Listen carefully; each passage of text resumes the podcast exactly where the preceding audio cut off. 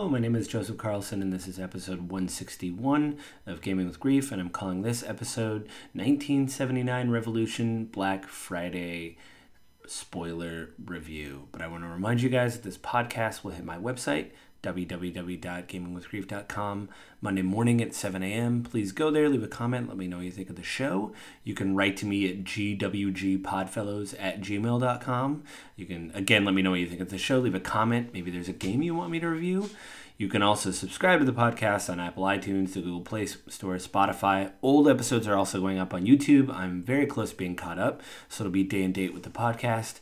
And you can find me on Twitter at Just Little Joe.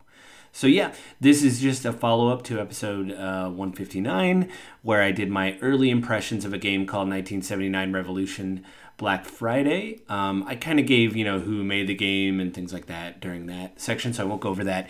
But I really, really like this game. I think this is uh, you know when when people say that games are trash or they don't understand, or especially uh, a lot of the media uh, will blame games for certain things if there's a violent outbreak or something. Uh, or whatever. It, uh, gaming is a scapegoat for a lot of uh, organizations when they don't understand games. And I think this is one of the rare instances where, not rare, but one of the growing instances where games are becoming more um, informative. Like, I don't know a lot about Iran. it's going to be pretty straightforward. Um, this game does a really good job of setting up the stakes, the people. Uh, you're basically a young photographer, and you um, and you know what? I should have written down the name of the main character, but you're a photographer kind of coming back home. It sounds like you were going to school in Germany. I played the game in big chunks, and I took a break between the middle the the middle chunk and the end chunk when I finished the game, which is kind of sad because it's only a two hour game. But you're basically playing a photographer. You come back from Germany. It sounds like you're going to school. You meet a friend, and there is already upheaval in the streets uh, of Iran. The Shah is in trouble, I guess. People are protesting him. I mean, these are basically the broad strokes, but I'll say this. Uh, you know, you can decide what kind of person you want to be through the revolution. I really like there was some choice. You know, do you want to be violent like your cousin, or uh, do you want to be like your other friends that are trying to be nonviolent? You uh, go to a nonviolent protest, um, but uh, you can choose to be violent and uh, you know help people or hurt people, which I really enjoyed. And one thing I really enjoyed is, like I said in my impressions, that the more I dug into the game, I wish there was a little bit more on the back end, but it seemed like it was kind of front loaded, uh, where there was learn more about, and they made it look like a file where you would learn about the. Uh, they they would you know they they did like a uh, facsimile of a picture in the game, so like you'd look at a street and see a rendered car on fire and take a picture of it. And then they'd show the real picture from the real revolution of there was a car on fire that looked a lot like that.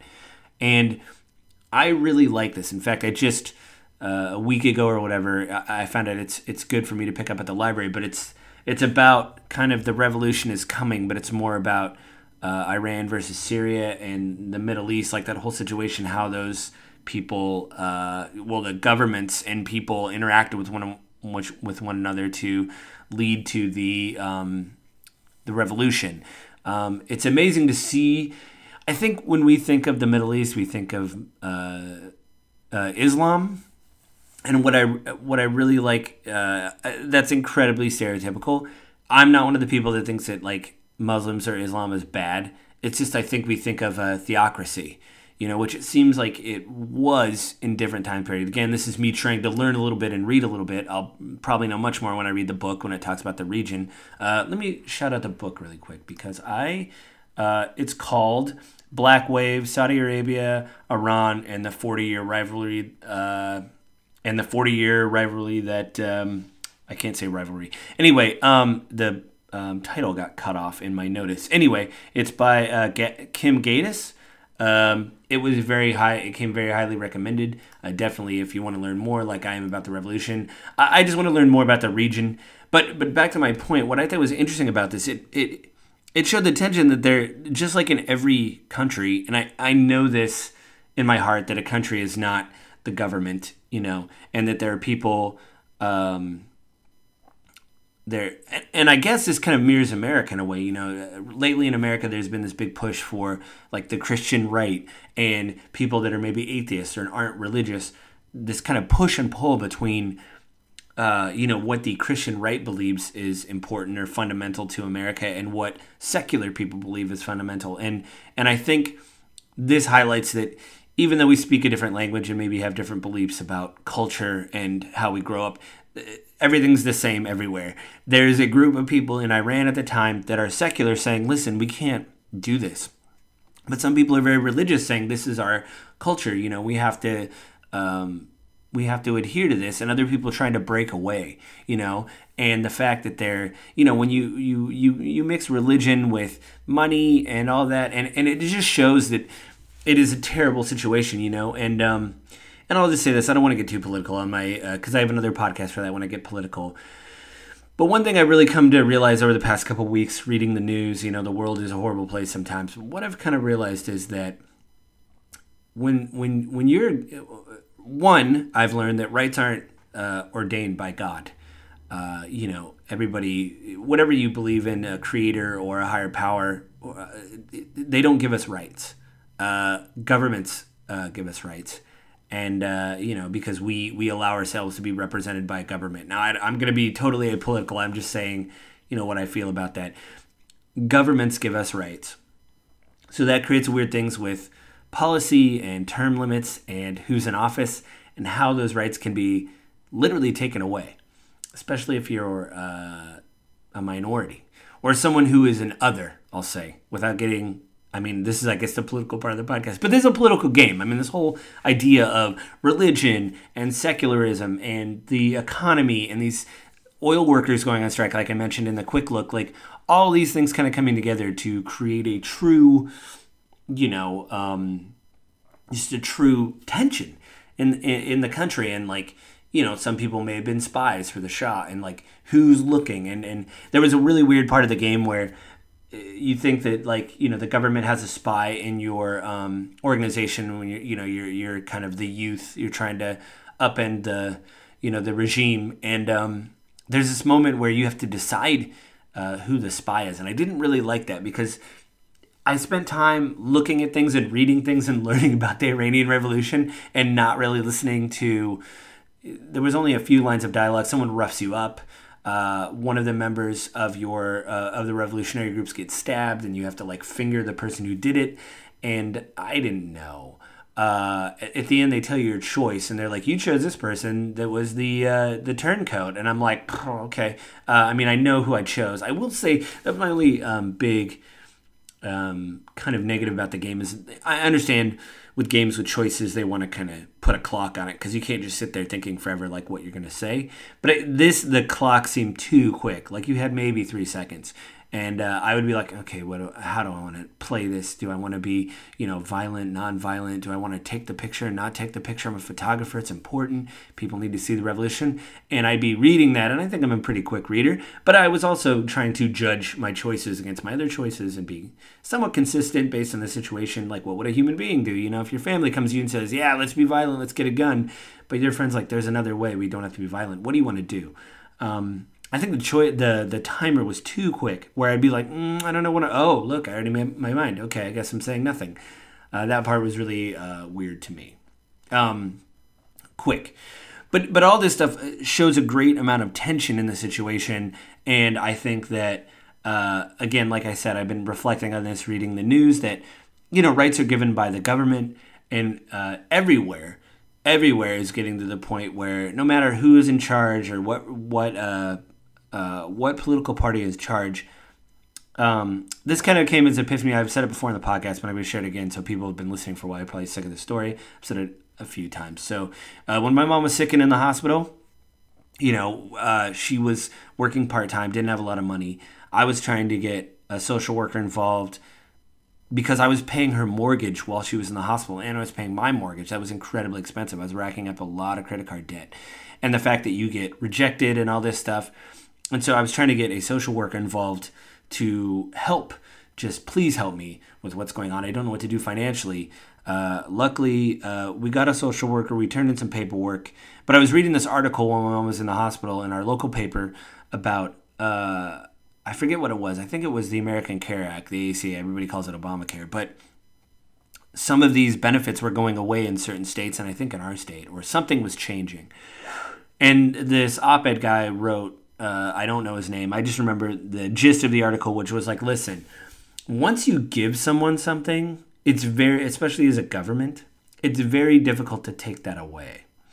And I don't think I, I want to be very clear. I don't think this is a th- this is a message of entitlement. You know, I've heard a lot of people say, "Well, you're not entitled to anything," which I guess cool. Uh, that's I guess a discussion for another time. But you know, you know what? Say I'm not entitled or are entitled or whatever. Once a government says this is what we're doing for you as a government, and they say, okay, so this is something we're giving you, like Medicare. Oh, your benefits are going away. It's very difficult to take things away once they've been given. You know, um, imagine if everybody, uh, you know, we can vote when we're 18 imagine if they because the voting age used to be 21 and it was argued uh, i've seen clips. It was argued on the senate floor we need to lower it to 18 because we can send people to war but they can't vote.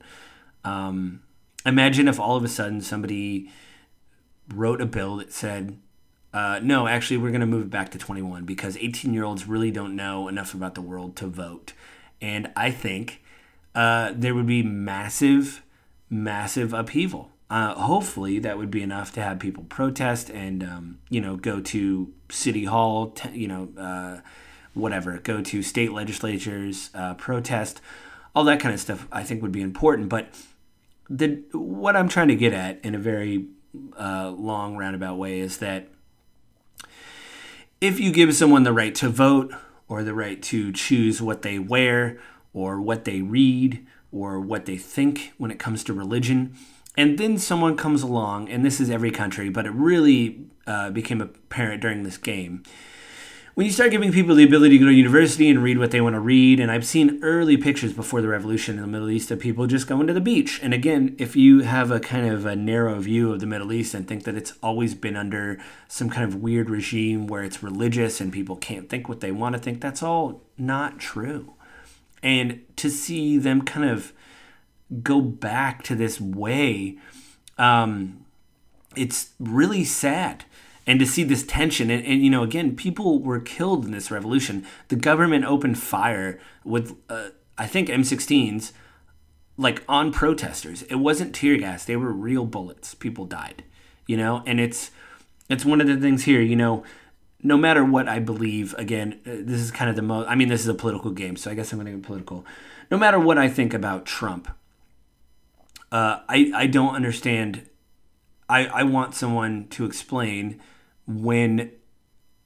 Uh, you know w- what "Make America Great" means again, because I, I think in a way we've had problems throughout time being um, being living up to the ideals that we set out when we became a nation. Uh, I think from the jump, we didn't do that. We didn't do the things we said we were going to do you know, and I think that's a problem. And I think in this game, it's definitely exemplified by the fact that there is three basically factions, from what I can tell. You have the working class, uh, you know, saying, you know, let's take to the streets. Oil refineries shut down. I mean, I said that in the thing, but I was kind of blown away where there was like these massive walkouts and the fact that the workers have these rights. And there were students who were like reading, you know, and, and, and, and reading history, and they weren't. It sounds like they were able to get some material that they were able to read and kind of have like a free flow of ideas. Like, is this how we want our future to go? And you had religious people saying we need to at least keep some form of religion going in our country. We need to keep our religion as part of our identity. We need to keep this going and people responded to that saying it's too it's too much. It's too from what i can read so far without reading this book from what i'm reading from this game and seeing the thing it's like is this too restrictive? Are we being too restrictive on ourselves? Like all that kind of stuff. It's like fascinating to me where you and, and i mean you see it in america now. Again you have secular people you have christian people you have people that are you know far right that want to literally uh, protest uh, with tiki torches a few years ago, and even nowadays, uh, after recording this, there was a U-Haul of uh, white supremacists that were busted in Idaho for wanting to break up a pride rally because it's Pride Month, and of course, I'm glad they were. Um, you know, I'm glad they were caught before anything happened. Also, just to be totally fair, if somebody threatened the life of a Supreme Court justice, I want that person tried and uh, brought to justice. I don't want anything bad to happen to our Supreme Court justices because you disagree with a verdict. Now, you know, again, whatever I believe politically, I don't want harm to come to people. I really think nonviolence is the way because, uh, I mean, a spoiler for an episode that's coming out soon. Uh, Avin and I on our other podcast, The Grief of Politics, talk about uh, domestic terrorism. We talk about how we read an article I believe by the Atlantic, but basically these things beget other things. So if you're violent towards one faction, they will use that as justification to be violent towards you. And it just is a cyclical thing that it's so cliche to say that violence is a cycle and all this, but it's true. The moment you use violence against somebody, then uh, they will use violence against you and be able to justify anything that happens. And I think you saw this during the revolution. You know the people took to the streets. They tried to be less violent, but there were some people that were former police or former military that said, you know, we need to fight force with force. And, uh, you know, it was bloody. And uh, the structure of the game to flashback between the main character, um, you know, being interrogated by, uh, you know, a religious fanatic, basically saying, tell me what happened, rat these people out. I want to see your photos you know, you don't understand what's going on. And for you to kind of break down, you know, there's a big revelation and they they bring your brother in who is a police officer. They torture him in front of you. And you know your um, your uh, captor who's torturing him says, "If you don't tell me what I want to know, I'm gonna hurt your brother." And he does repeatedly, over and over again. And then towards the end, you realize that your brother was in on it, and because they want to know where all these revolutionaries are, and you have to rat them out. And I didn't rat the people out that I was with because I never got along with my brother in the game. You know, you have obviously choices you can make to, uh, you know, which way you want to go. If you want to be violent, nonviolent, who you want to help, who you want to side with, stuff like that. And my brother just kept roughing me up. And I get that we're family and he's got a job to do, but like, I don't know. It seemed weird. You know, he never want the the things I remember my brother is there was very few times where he wanted to talk things out. He usually just roughed me up in the street and then you know berated me. We went to dinner with the folks. He berated me there. I mean, you know, it's rough. There's a great little scene towards the end of the game where you go to dinner, you have a big fight with your brother. He walks out. Your mom and dad are still there talking. They're very sad because you guys have a fight at dinner. Obviously, it's a normal thing. You know, can we just have dinner? We don't want to fight. We just want to have dinner. Um, but your dad says, listen, like the, the power goes out and your dad says, ah, go get me a flashlight and stuff and some batteries. And he looks at you and he says, listen, this is just like it was when I was a kid. It's rough, but just keep your head down. Which, in my opinion, kind of meant that he was kind of on the side of the revolutionaries. Like, he's like, you know, yeah, okay, I get it. Just quietly do what you got to do and get out of here you know and it, it's moments like that there's even uh, anonymous photos they use in the thing which i thought was amazing where they showed um, photos from someone and they said they were anonymous of the people that they used in the game. So it was a real photo but then they turned them into characters in the game. And they had them these anonymous photos they had them throughout the years. So they could say here's you know bobby and whoever at this old and um, then they're at the beach and then they're doing this. And it was like oh this is really really cool. Um, i i don't know on their website and i didn't see it. I wish there was something that said that there was a you know like some kind of resource where i could um, i could maybe read like i had to do my own digging for the book that i'm going to read and try to learn more about the revolution but again it's games like this that really kind of teach you something and teach you that, um, you know, like made me want to learn more about the revolution. And this is what games can do. You can take a subject matter that you're not familiar with and say, let me show you what happened in this slice of life or how these people were feeling or what was going on in this moment at this time. And I think that is a great thing that games can do, and I'm glad this game did it. Uh, like I said in the preview thing, it won awards, so I'm very happy for it to do that. Um, you know, that at least got some recognition for what it did. Uh, the studio went on to do some kind of Noir game. I don't know what that's all about, but I probably will check that out. Um, I wish they did more weird games like this. I will say this is a weird aside, but Assassin's Creed uh, just celebrated an anniversary. I'm not the biggest Assassin's Creed fan, but one thing they've been doing for years is taking their ancient settings of going to Egypt and Rome and Greece, and they've been doing these discovery things where you don't fight. You download it, it's a free experience, and you basically become a whatever a civilian peasant whatever in the the land and you just walk around and they have these little things. Oh this guy is a blacksmith and this is what they did. Uh, they're basically using the research that they did for the game to present it in like an educational thing. There's even a trailer for educators to get a hold of them so they can get a hold of these tools.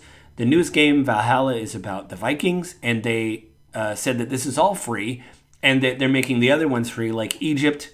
I think the other one was um, ancient Greece. All those are becoming free. They're a free download experience. Just for educational purposes, I might look at them. Uh, I probably won't talk about them on the podcast, but it is kind of neat that people are using games literally as an educational tool. And uh, like this game, you will learn something about something you weren't familiar with. So I definitely recommend it. Uh, again, I don't have a scale, and no one cares about my podcast. So but I will recommend it's only about a two hour experience. Uh, so please check out 1979 Revolution Black Friday. Uh, I ranted a little, but that happens sometimes. This is my podcast. I can do what I want. Uh, but I think that'll end it for this week, guys. I think that's it. And ladies and people. But I want to remind you guys that this podcast will hit my website, www.gamewithgrief.com, Monday morning at 7 a.m please go there and let me know what you think of the show. You can also write to me at gwgpodfellows at gmail.com. Again, write to me. Let me know what you think of the show. If you want me to review a game or you want me, you know, you have a question to ask, you can do that. You can also subscribe to the podcast on, either Apple iTunes, the Google Play Store. You can find me on Spotify, and old episodes are going up on YouTube. I think I'm up to episode 140 right now or 141. I will try to get those out next week. I'm usually doing about three a day, so I'll be caught up pretty quick. Um, I'm trying to think of what else. I think that's it.